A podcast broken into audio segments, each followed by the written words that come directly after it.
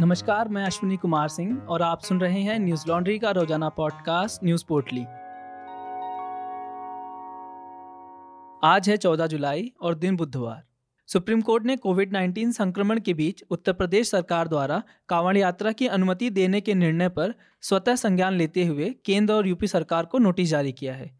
Justice Rohinton S Nariman की अध्यक्षता वाली पीठ ने सॉलिसिटर जनरल तुषार मेहता से कहा आज अखबार देखने पर हमें इस बात पर परेशानी हुई कि कोविड 19 संक्रमण के बीच उत्तर प्रदेश में कावड़ यात्रा को जारी रखने का निर्णय लिया गया है, जबकि पड़ोसी राज्य उत्तराखंड ने इस वर्ष कावड़ यात्रा की इजाज़त देने से इनकार कर दिया है।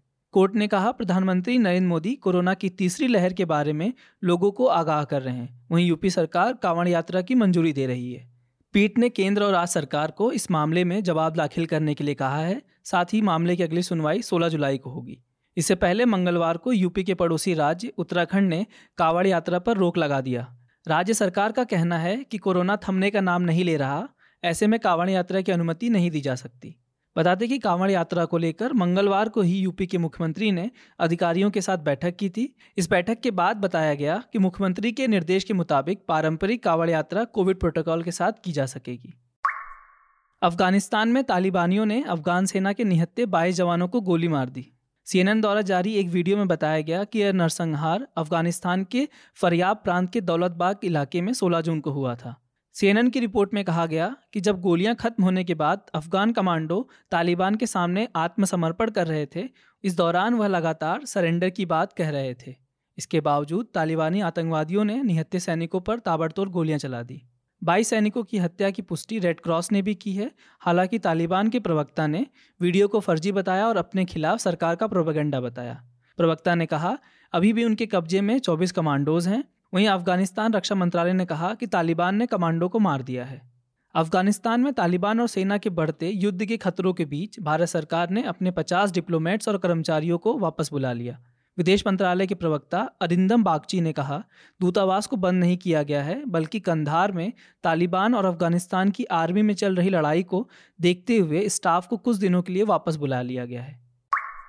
जम्मू कश्मीर के पुलवामा में आतंकवादियों के साथ हुई मुठभेड़ में सुरक्षा बलों ने तीन आतंकवादियों को मार गिराया।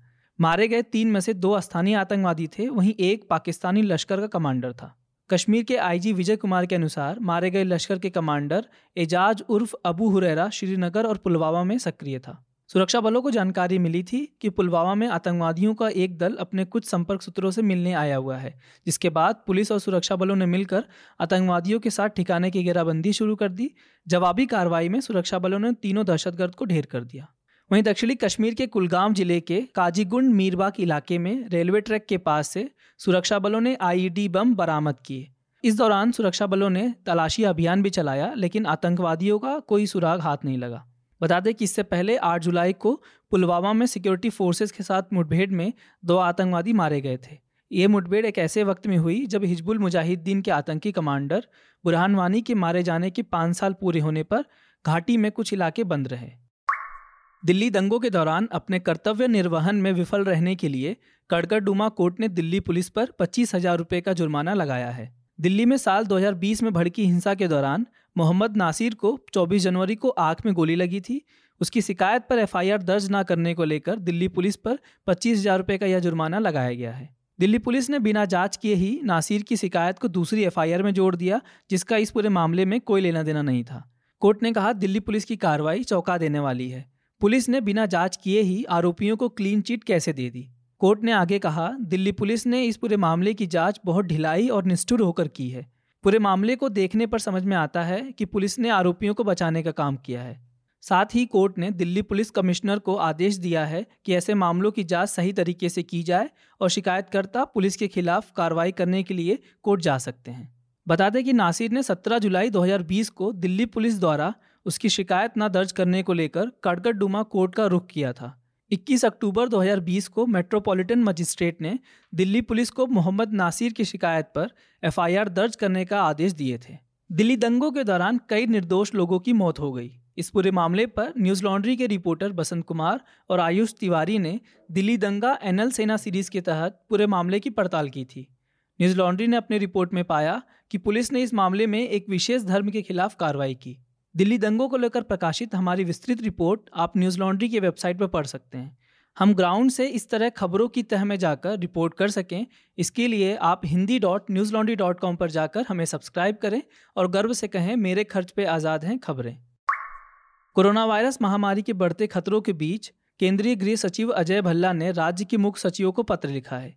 इस पत्र में महामारी को लेकर पाँच स्तरीय कार्यक्रम बनाने की बात कही गई है।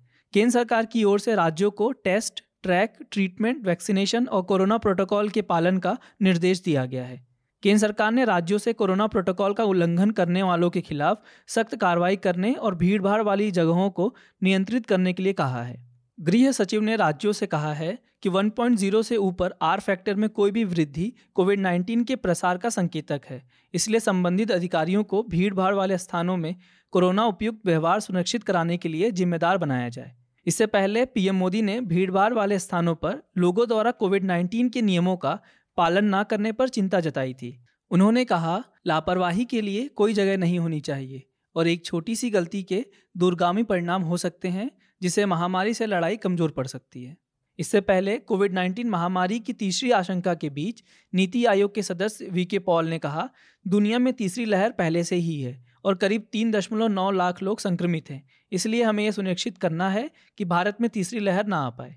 ग्लोबल आंकड़ों का हवाला देते हुए केंद्रीय स्वास्थ्य मंत्रालय ने कहा, ब्रिटेन, रूस, बांग्लादेश, इंडोनेशिया में कोविड 19 मामलों की संख्या में वृद्धि तेज़ी से हो रही है, जो कोरोना महामारी की एक नई लहर का संकेत है।